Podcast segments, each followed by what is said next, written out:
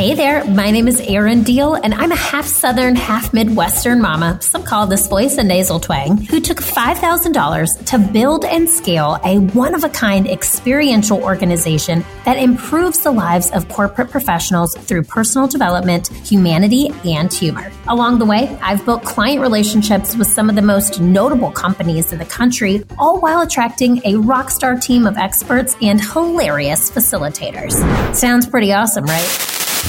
Well, what I didn't tell you is that my resume also includes a long list of comedy shows I bombed, improv teams I didn't make, companies who told me no, and many a heartache when it came to becoming a mother. I want to show you the real deal of the grit, creativity, and determination it takes to overcome your disappointments, embrace the suck, and design the career you could only dream about. I believe we all have our own unique gifts that we bring to the world, and it is our mistakes that help to unwrap them.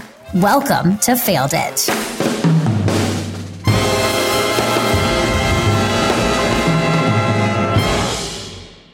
Welcome to Failed It, the podcast that reminds you you have to fail in order to improve. I'm Erin Deal, the founder of Improve It and your host. And today I am so excited to have our guest, Kathy Goss. Yay. Kathy, Hello. welcome. Thank you. Thanks for having me. I am thrilled to have you. We're going to have a little twist today with your show. So, before we get started, let me just tell our Failed It family a little bit about you. So, Kathy's life's work is dedicated to diversity, equity, and inclusion, and she spent nearly two decades working and improving her craft. Now, a lot has changed in that time, but unfortunately, many of the challenges remain the same. The thing that keeps her as motivated and as passionate as ever is the opportunity to be a positive change maker. Now, nothing thrills her more than helping individuals, teams, and organizations understand and become transformed by diversity, inclusion, and belonging. So, Kathy loves to dream big, but is always driving towards practical strategies that make a lasting and self sustaining impact there's no magic bullet to diversity, but together we can figure out the right solutions to help organizations and people realize their full potential. Now, Kathy also wants you to know that she is currently serving as the Director of Diversity, Inclusion, and Belonging Recruitment at ServiceNow. She's built out their diversity function from the ground up and she's a graduate from Northwestern University with a BS in Learning and Organizational Change. She also serves as uh, the, one of the board of directors for Chicago SHRM, a wonderful organization. Shout out to Chicago SHRM as the director of diversity. She lives in the Chicago area with her husband and her three kids. Welcome again, Kathy. Thanks, Erin. And yes, and actually, maybe by the time this podcast airs, I will have moved. I'm actually making a career change and going to Chicago Trading Company. So I'm incredibly excited about that move. Um, but yes, we can talk about that. We can get into that. Oh my God. I know I have so much to unpack here. I'm like, yes, Kathy. Okay. Let's take a, let's, we're going to come back. We're going to pin that because I have so many yeah. questions there. But I want to start because you've had such a fascinating career with 10 years at so many great companies, um, in D&I specifically. So you started with Accenture in 2003. Do you consider yourself a pioneer when it comes to diversity and inclusion? And then what drew you to this work specifically? I mean, that is just a startling, shocking question because no, in no way do I consider myself a pioneer. But as I think about that, I mean, yes, I've been doing this a really long time. Um, you know, I consider pioneers are, you know, the the people marching in the street um, and and fighting cases um, and that have been doing this work. You know, my first boss, Nellie Borrero, she I would consider a pioneer, um, and she built diversity at Accenture. But um, I am getting up there and I am, you know, when I when I talk to folks who are doing this work, I, I, tend to be one of the more senior people in the room in terms of years of experience. So in that way, you know, I guess I could own that that word, but um, you know, I'm really a uh, practitioner, and I am someone who, like you said in my intro, I, I work my craft, and so no, I never think of myself in those, those terms. And you know, for me, this is really personal work. I am biracial. I am adopted from Taiwan. I am half Taiwanese and half Irish. I learned uh, later in life and my parents are white. And so I have very, a very fluid cultural identity. I'm very different than my family, but in a beautiful way. I've always, you know, great parenting, I guess. I've always been taught that I'm special. You know, it's almost like an origin story for me that I have this special history. And so for me, being different was always something really exciting and that made me feel special. And so as I have grown up, you know, seeing where people's differences is considered uh, a negative by some, it is used against them to discriminate. Um, even sometimes those feelings are internalized by uh, people that are underrepresented or disadvantaged or discriminated against. And so that is just, that was always really unacceptable to me. So this is something I've been passionate about since I was a kid and just was kind of dumbfounded that you could make a career out of this. Someone would pay you to do this work. Um, so that is how I I got into it. I love that, and I love. Thank you for sharing the personal side of the story. I think that is such a beautiful beautiful story for all of us to know and it kind of bleeds into your life's mission which i feel like is helping organizations see differences as opportunities and for people to really experience each other and celebrate those differences. So I'm just when I when I got introduced to you, we were introduced through a friend of a mutual friend, if that makes sense for everybody. And I started looking at your LinkedIn background and I just was blown away at some of these amazing organizations that you've worked for. So after Accenture, you then moved into a role at LinkedIn as the manager of inclusion recruiting. So this was back in 2014. You were with LinkedIn for four and a half years.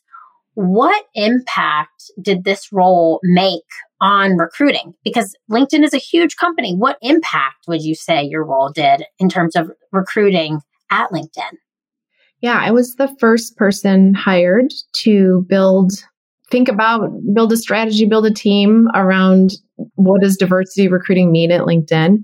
And LinkedIn's first head of diversity started a week before me. So wow. LinkedIn, um, you know, at the time I thought they were really late to the game. Now I see companies that are, you know, just in 2020 that are really hiring their first head of diversity. So I'm thinking, okay, well, I guess LinkedIn wasn't as far behind as I thought. But, you know, when I was hired, it really it was something that the company there was a general sense um, that you know of course we want to be inclusive and it's the right thing to do and there's lots of reasons we should be focused on this um, but they really had no clue about what that means. How do we define it? I mean the questions i got early on were just so square one basic you know how do we define diversity? Is this reverse discrimination? You know so it was really the impact that I was able to have at LinkedIn was really starting from just setting the foundation, the philosophy of how do we think about this work? How do we do this in a way that's fair to everyone? Um, and that is, you know, an approach that's going to be sustainable, that's scalable. I think that so many companies take a, a, a very transactional approach to this to recruiting and diversity recruiting, especially like, great, we're just going to go to, you know, a historically black college or university, or we're just going to sponsor this diversity, you know, uh, conference. And that's our, that's our strategy. And, and it needs to be so much more than that. And so, you know, it was really changing our processes. I changed my title and the, the name of my, eventually it was able to hire a team from diversity recruiting to inclusion recruiting because it's really about making recruiting inclusive and fair for everyone. It's not about go find some women or some black candidates and then we're going to push them through the process and hire them because they're black. I mean, that's completely the opposite of what we're trying to do. Although, of course, we do want to hire more black people um, if we're, you know, kind of underrepresented there. Um, and so I think I'm, I'm very proud of kind of the infrastructure that we were able to establish. And I think starting LinkedIn off on the right foot and really aligning and partnering closely with our head of diversity to, you know, make sure we're not just focusing on the welcome mat and getting people in the door, but also what's happening in our house and making sure that both of those, there's just as much of a focus on both sides of those of the coin. Oh, I love that analogy. That is a beautiful analogy. I'm gonna I, I love that. The welcome mat is always out, you guys. Okay. That is beautiful. And I think so then, okay, you worked at another amazing. So you went from LinkedIn to where you're at now, which we know you're transitioning. So we're going to get to that next. Well, and I should mention, like, we did change the numbers too, right? Like, that's something, you know, I'm not driven by by numbers and things like that, but that is ultimately, you know, when you're doing recruiting, uh, proof is in the pudding. And so we we were we did make double digit increases in the percent of hires in in technical women. We already were very strong on uh, kind of our non technical women, but also Black, Latinx, veterans. You know, all of those areas. Um, I'm really proud also of just being able to start to uh, change the face of LinkedIn. And and when I walked through the halls of our offices, it it looked completely different that from my first day at LinkedIn to my last day, um, just a completely different company. So that that's something I'm proud of.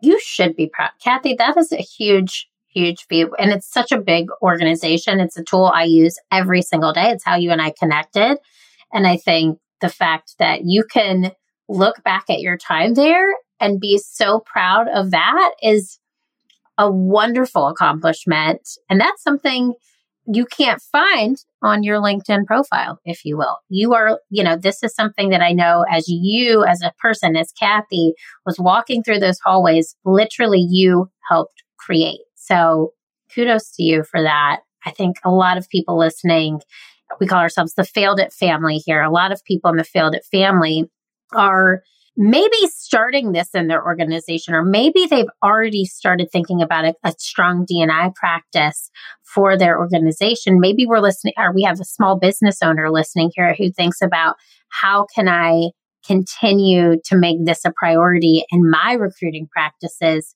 So the fact that you're able to do that at such a large and global organization is wonderful. So kudos to you because now, so right now, as of today, but probably when this airs, this will no longer be. But as of today, you're they're now the director of global diversity, inclusion, and belonging at Service Now. What made you transition into your role from LinkedIn to ServiceNow? And I also love this word belonging in your title. Can you talk a little bit about both what that transition was like and then that I love this inclusion piece. I know you mentioned it before was something you changed at LinkedIn, but tell us a little bit about why that was important to put in the title. Yeah. You know, it was a tough decision to leave LinkedIn and it really was, you know, it was not me that that that achieved success. It was it's it's always a team sport. I was recruited by a former manager that I had worked with at LinkedIn actually. And the opportunity at ServiceNow was ServiceNow, while it's at the time it was, uh, I don't know, 7,000, 8,000 employees, um, they were just building their recruiting function. They, they had, it was, it's unbelievable, really. When you think about it, you know, up until that time, they didn't really have recruiters. It was just, you're a manager, great, go hire some people. And so you can imagine just, the problems that arise um, and you can't really grow as quickly once you get to a certain size so it was really interesting. And I felt like just almost a once in a lifetime opportunity that going into a company that's not a startup, that, you know, I get to be in there, the ground floor of every process, every tool, you know, every, every aspect of how we're building recruiting at ServiceNow, we can, I can be there to help advise on how we make that inclusive. So that was really exciting to me. You know, usually in the work that I'm doing, you're going in you know, it's like, well, this is how we've been doing it for five years, 20 years, and you're trying to fix something that everyone already is really comfortable with. And so I think just the change possibilities is something that was really, really cool and definitely um, bore itself out. Although I will say, I completely underestimated the difficulty in when you don't have a recruiting team and a recruiting, you know, just engine, there's nothing to build off. It's like, it's like trying to build, you know, a house on sand, right? Like it just, everything is shifting. And so it has taken a lot of patience and a lot of what is the organization ready for? You know, we're not ready to, you know, set any kind of aspirational goals. You know, we still need to do training or we just need to fix our job descriptions. You know, it's, it's picking your battles and timing things appropriately with the organization, which because the team, you know, is just, it's messy when you're building a new team while also having to hire 4,000 people a year. So um, it's been a lot of starts and stops and shifts and okay, we'll pause that. We'll instead we'll do this. And, you know, it's, it's been interesting. I also love the belonging piece that actually at ServiceNow, we think about diversity in terms of diversity, inclusion, and belonging. So we call it DIBS for short. And that was coined by our head of global talent, Pat Wadors, who, by the way, also worked at LinkedIn. You see a pattern of uh, several of us moved over to mm-hmm. when, when Pat left. And, you know, when Pat first, when I, so I was at LinkedIn when she first coined that term.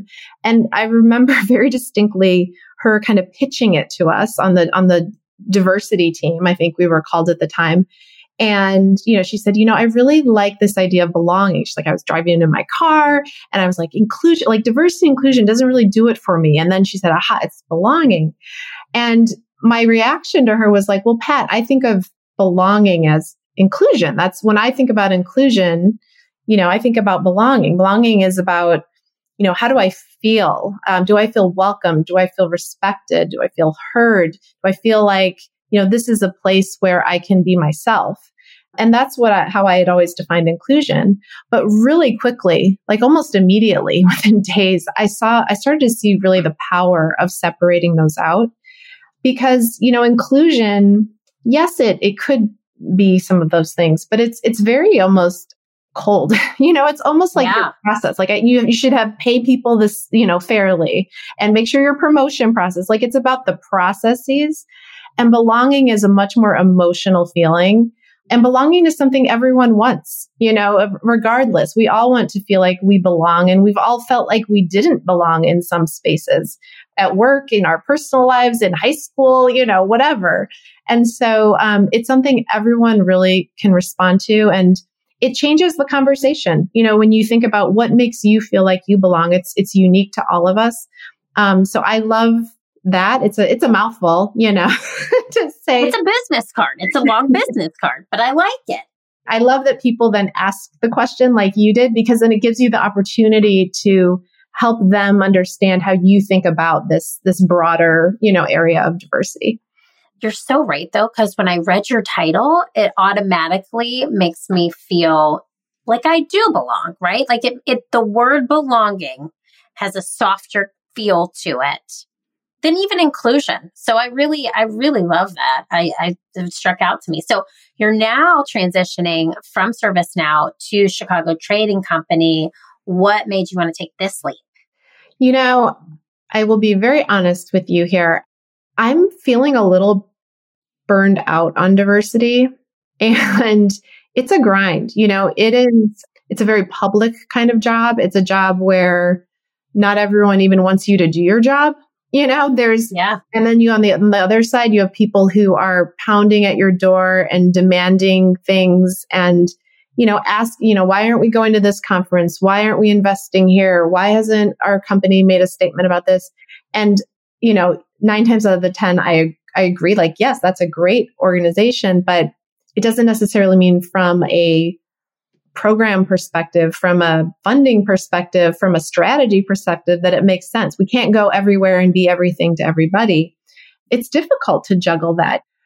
I think also, you know, Chicago Trading Company is just this amazing little gem. I think it's like the best kept secret in Chicago. It's a private company. I will get to kind of build diversity there. They've never had um, anyone focus on diversity but it's so small that it gives me the opportunity to do a, do a lot of different HR and talent things. And I'm excited about kind of stretching my legs and getting a chance to do some different things. I've kind of come to the realization that I don't want to be a chief diversity officer, or at least not at this point in my career. It's a tough job. It really is a tough job. And so I want to kind of pursue, you know, if, if that isn't my route, what other routes could there be? I mean, I will always bring the, the diversity to any conversation that I have in life. It, it's, it's a curse. You can't really turn it off. Um, yeah, it's a curse, but, but yeah, I'm, I'm really excited about the leadership commitment, the just camaraderie and um, culture that Chicago Trading Company has, and they're doing some really cool things around talent that I'm I'm all, actually one of the things I'd love is for them help them to share their story a little bit more. Coming from LinkedIn, you also are always thinking about, you know, how do you turn this into talent branding and, you know, getting things out on social media. So we'll see where we go with that. But I think there's a lot of cool things happening there that um, really isn't well known. I love it. And I'm so excited for you. And I think Chicago Trading Company is so lucky to have you and to help sort of build their voice. And also, I love that you said they're a little kept, best kept secret. I can't wait to see what you do there. And I know ServiceNow is grateful for your service, pun intended. Yeah. Thank you. I think this is a very cool transition for you. And your just background, your career is fascinating. I mean, I can see what you're saying. It's a grind. It's a lot of FaceTime and also multiple people pulling you in many different directions. So you got to take care of you. You got to put on that mask first. And I'm glad you're doing it in a way that feels like you're moving in a positive direction. Hey, Failed It fam. Are you a leader for a small or large team that's stuck working from home? Are you missing the in office happy hours or training sessions that allow people to interact and get to know each other? Are you sick of staring at a spreadsheet and you want something that will not only enhance team morale but also build soft skills? Then Improve It has your back. We've pivoted all 11 of our in person soft skill training workshops to this virtual environment.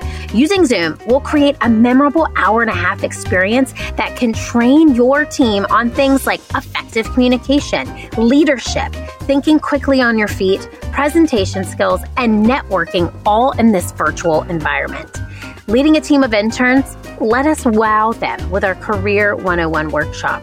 Leading a sales team who's figuring out how to cold call or even warm call in this virtual world, have our team of improv professionals facilitate our sales training workshop.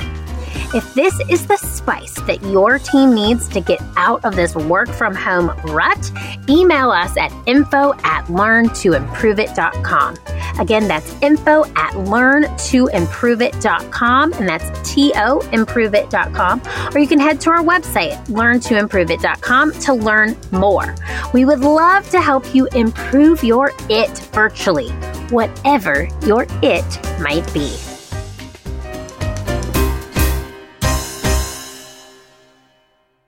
I want to kind of transition this now to our failed it family. So, our failed it family is anybody who's right now in a corporate job. Some of our failed it family are entrepreneurial. But I will say that, as you know, Improve It is the company that I run, and we use improvisational comedy to train on soft skills. Improv is one of the most inclusive teaching tools that I know. And that's why I love it so much because you can walk in a group of 20 individuals and walk out a cohort of 20 people who just went through this really awesome shared experience. So I want to talk about just the failed it family in general, and I'm hoping you can speak to them. And if somebody listening today wants to improve their D&I recruitment practice, right? So it could be a small business owner. It could be a person within an organization who knows someone in recruiting so that they could tell somebody in recruiting. It may not even be a recruiter.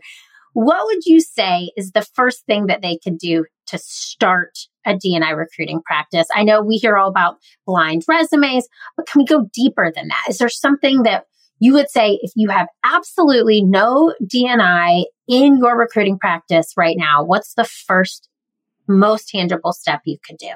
Yeah. Well, and first I have to say, improv, we have actually used improv exercises as part of our diversity, some diversity workshops we've done, you know, yes, and, you know, like these uh, listening, right? These, things that you learn in improv, which I am not at all in improv or have, but um, what I have been, you know, learned from workshops that I've done, this helps in terms of learning how to communicate, learning how to have an open mind, learning how to control and be be aware of your reactions. So I think that's a really cool uh, tie-in. So diversity, inclusion, and belonging. There is a you can think about those three things in relations to recruiting, and this is how I would I have would pitch this, you know, internally. So I'm not going to go into a ton of detail, but at, at a high level, you know, diversity is the diversity of your applicants, right? You can't hire them if they're not applying, right? And so sometimes you, a lot of times your applicant pool, the people just applying to your jobs on Indeed or LinkedIn or wherever is very diverse. And so it's, it's making sure that you're going through those applications. Sometimes you have to be more proactive and do outreach and, you know, sourcing or, you know, going to a conference and things like that, building relationships. Then, but that is not enough you need to also think about your interview process. Is it inclusive? You know, is it repeatable? Is it consistent?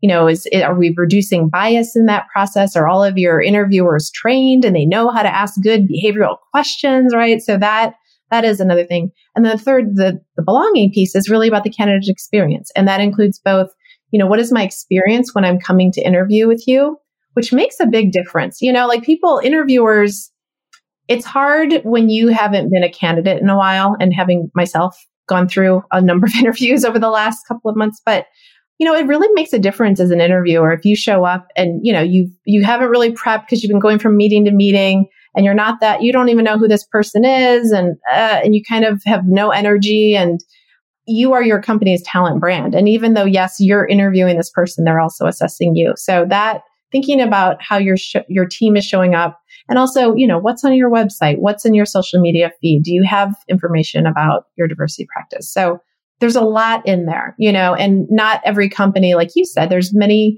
smaller companies or companies that have a diversity team of one or one, you know, recruiter, one poor recruiter who, you know, is tasked with diversity as a like part of their job.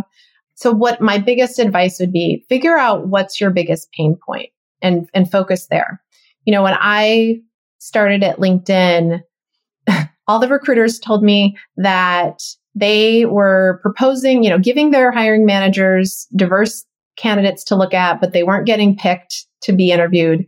And then all the hiring managers told me they're not seeing a diverse slate of candidates. And so once we pulled that data, you know, it really told us like actually it is the recruiters, you know, there's a good number of people applying. The recruiters are screening a healthy number of uh, Black, Latinx women. Um, and they're just not, they're not getting to the hiring manager screen. So we created a diverse slate, uh, aspirational goal at that phase of what is the group of this, you know, short list of candidates that recruiters are giving to their hiring manager. But your, your issue may be, hey, our website doesn't say anything about diversity on it, or every picture on our website is of, you know, white and Asian people. Um, it could be that your offers are crappy. You know, you're, you're down leveling, you know, underrepresented candidates or you're paying them less. So sometimes if you're lucky, you have kind of an analytics team that can help you look at that data.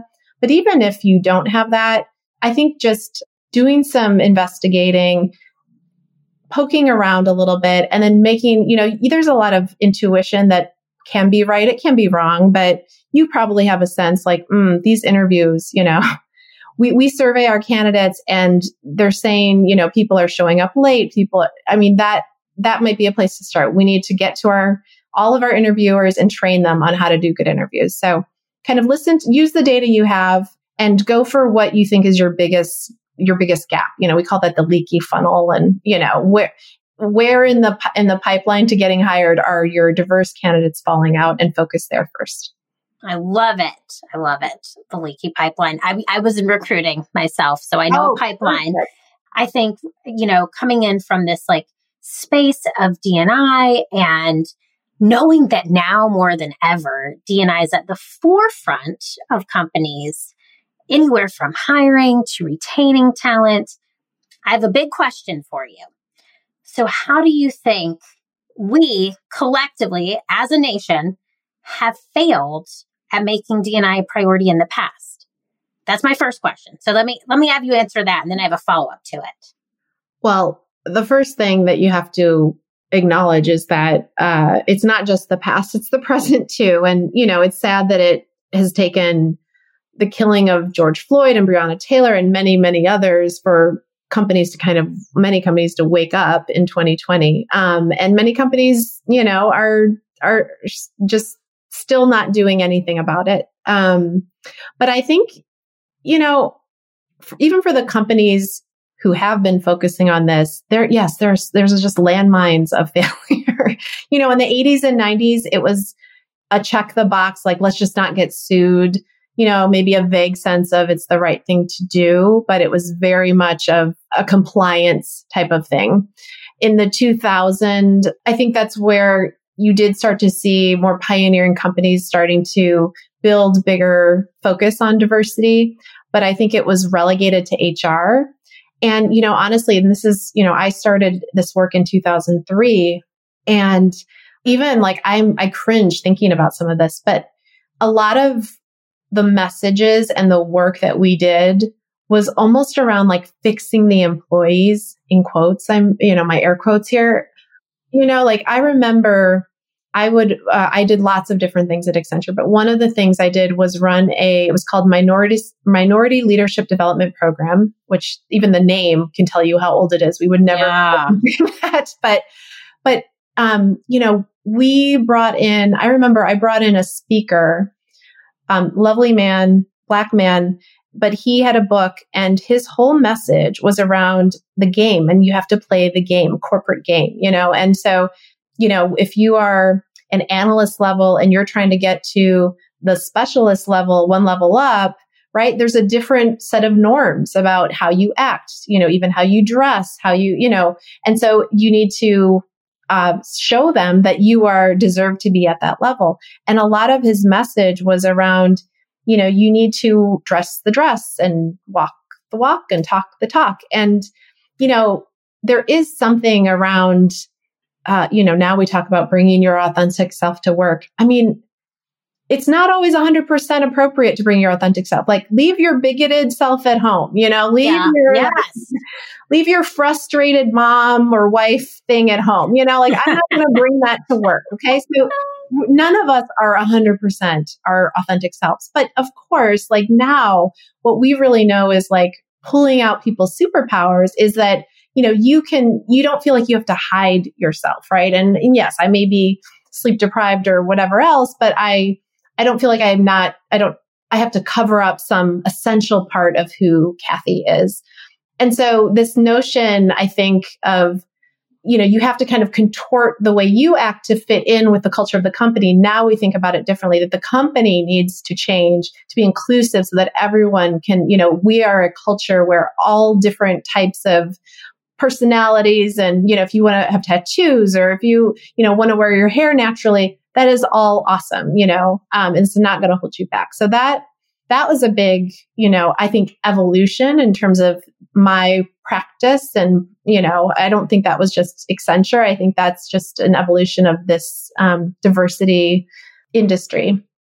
The 2010s were like, you know, tech kind of started to wake up. And I think tech thought that they could hack this, you know, like there must be an app that we can solve diversity. like, like I don't know what's wrong with the finance industry and the, you know, consumer goods, but we're going to fix this. And so I know when I started at LinkedIn in 2014, a lot of the other uh, people in in diversity roles at other tech companies, as I started to get to know them, you know, they were people who uh, it was like a black saleswoman who they said, Hey, do you want to come run diversity or diversity recruiting? And so they were pulling people, which happens a lot in, in this work. You know, you find people internally who are passionate about it and you kind of put them in the full time job. But, you know, I, I, was just gobsmacked. I was like, really? Like leading diversity? You know, like, yeah. You know, I mean, there's, you know, coming from Accenture, people, I knew there were people with like decades of experience. And I'm like, wow, okay, you have a 26 year old, like, no, n- not trying to be age biased here, but I think that's where you've seen tech realizing, and you see lots of people hired from other industries and outside of the Bay Area that are bringing that experience. So that, that was kind of interesting to watch and, and that maturity over time. Man, it's so crazy to just think about where, I, I mean, the question was, you know, where, where do you think that we've come and how have we failed? And I think you have experienced three different decades, essentially, almost. We're getting into the third of D&I at work. And wow, what you were telling me about 2003, that's just so crazy. I mean, I just think about where we are today, and I think we have so much more work to do. It would be wonderful if the tech companies could create that app, Kathy, but there won't be an app. There's so much. So great. Wouldn't it be great? A lot of money if I could just get that app working. we, that's the next step post podcast. Let's create the app. Okay. But that actually leads me to my next question for you. So, if somebody is listening and they're like, "Man, we are at square one. We don't even have a D&I team." What would you say? And you you talked about this in the recruiting piece, but just holistically creating a more inclusive work environment, what would you say are three action items someone within an organization could take tomorrow, today, to create this more inclusive work environment? Well, the easy answer is hire someone, hire a diversity lead, right? But yeah, that's not always an option. I think I'll answer the question in terms of like just a manager, right? Uh, they're not necessarily the CEO or the head of HR, um, but I think a lot of it does apply. There's maybe three things I would say. The first is around self education.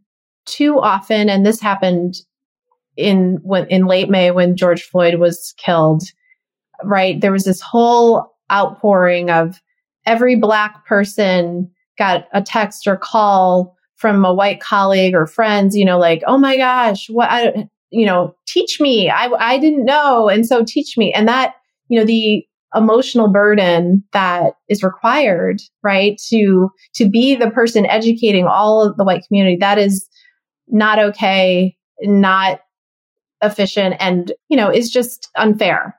And there is so much information out there. I mean, I found this information when I was 15, you know, going to the library. And so I know that you can find it through Google or whatever else way that you use. So, you know, read White Fragility is where a lot of people have started and founded that helpful. Listen, there's podcasts. Code Switch on NPR is really great. Watch YouTube videos. I mean, Emmanuel Acho, and I hope I'm saying his name right, but you know, he has this um, YouTube series called Uncomfortable Conversations with the Black Man that is just really great and really targeted. Like if you are starting from zero and like, I just need to learn, there's so much out there. I think also really adjusting how you consume news and information. You know, in your social media channels, follow different people or organizations than, you know, if, if, if everyone you follow is white, for example, like add some diversity, follow, you know, different organizations or different people.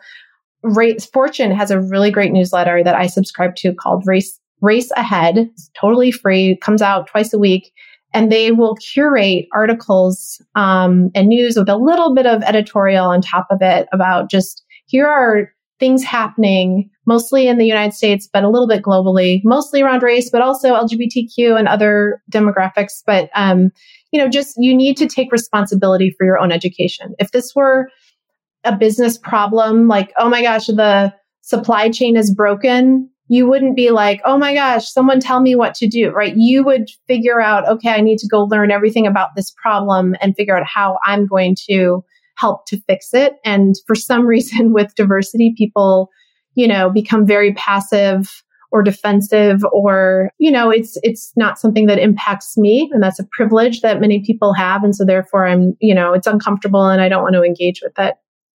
So that was the first thing. I think in terms of how you approach those conversations inside of a company. A lot of it, what I have found to be the biggest help is being vulnerable.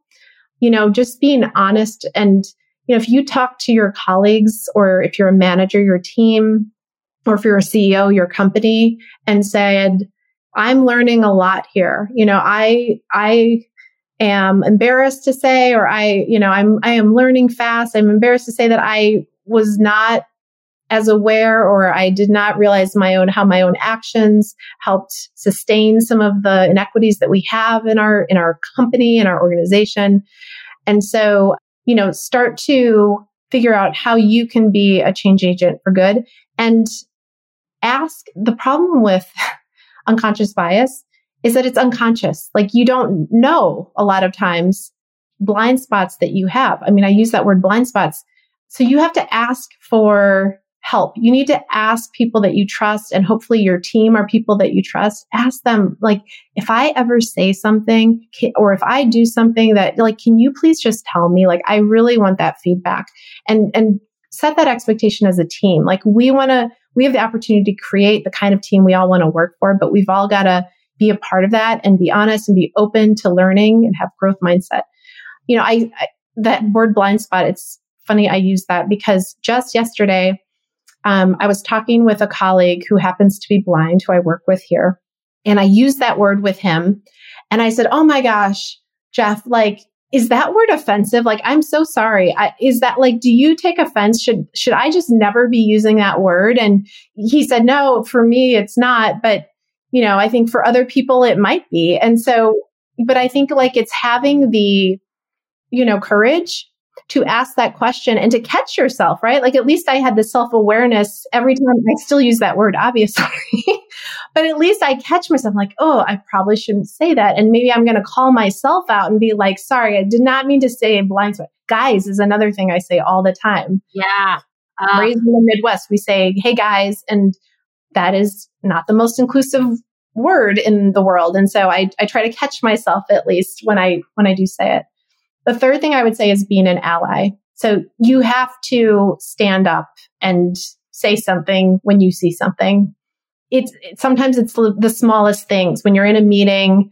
We've all been in these meetings, right? Where someone says something and then someone else says the exact same thing, but, but they get the credit, right? Yeah. Or or they say it like they came up with it. And, and, you know, I've been in those, in those situations where I said, yeah, I think that's really similar to what Linda was saying earlier. You know, like just those little things that Linda feels heard. You're kind of like in a subtle way calling out like, Hey, that, that point was made. Even, um, having the courage to say, you know, post meeting, right? And it's all about how and when you do these things, but pulling someone aside and saying, I know you didn't mean to offend anyone, but when, you know, when you made that joke about women drivers, I think it was offensive to the women in the room. And, you know, men being able to say that to other men, you know, that allyship to women is, and, and white people being able to talk to their white friends is just as important, if not more important than, you know, expecting your black or Latinx or veteran or disabled employees to have to you know, make those call outs in the room. That is much more difficult for me as a woman of color than it would be for, you know, someone who's a white straight man. Man, these are so good, Kathy. Okay. I'm literally, so many things that you just said. I'm sitting here going, uh huh, uh huh, that's happened. I'm sure everyone listening is like, uh huh, uh huh, that's happened to me. That happened to me this week. That happened last week. Oh, yeah. In May, I did that. I reached out to all of my African American friends and Black friends and said, you know, how can I help?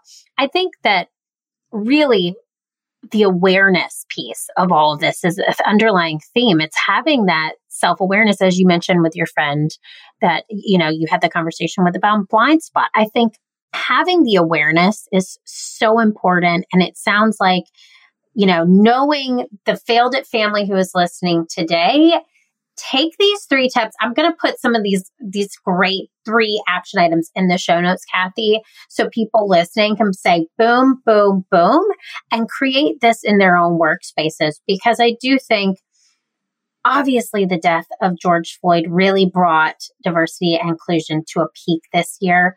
I mean, we're now living and working in this remote environment. We are learning at a rapid pace things that we had to relearn and pivot into in 2020. And I think what we're all craving is just some psychological safety in 2020 and i think that that matters for every single person. And i think i myself am white right? So i recognize the privilege that i've had of being a white woman in the world. But i also realize that the world has so much work to do to make everybody feel comfortable.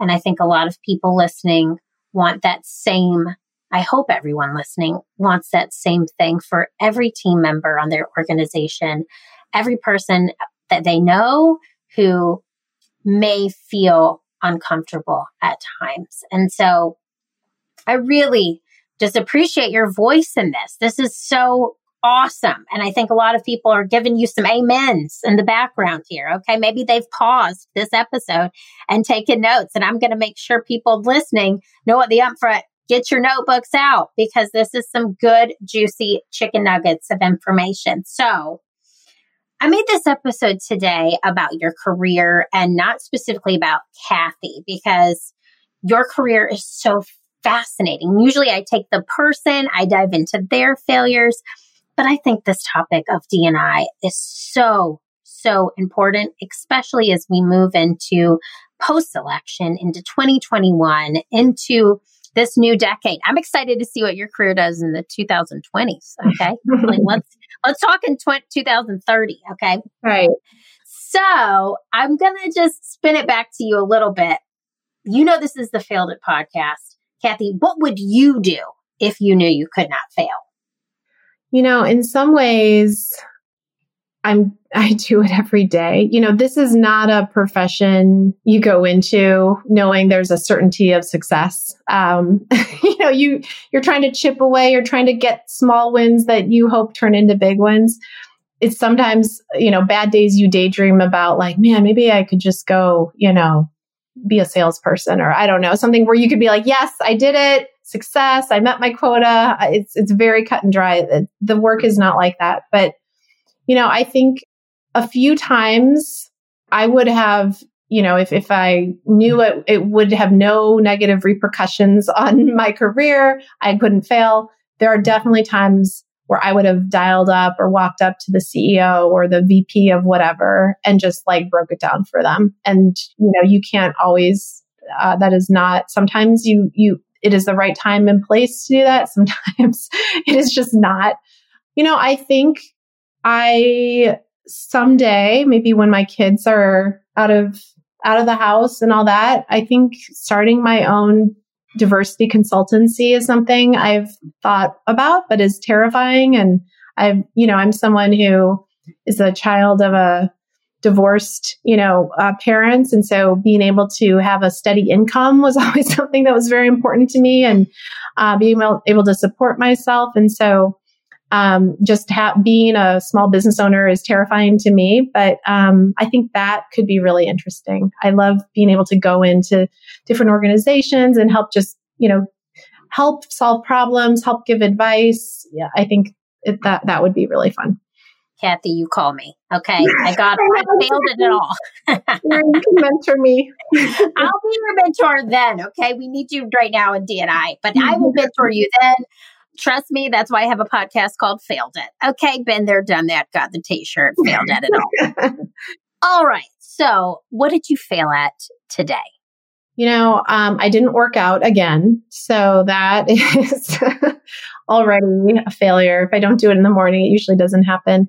And I also didn't get enough sleep. Um, you know, this is Friday after the election. And so, like many people, I've just been burning the midnight oil, trying to watch these election results. But um, sleep is something that's very important to me, and uh, I need to catch up a little bit.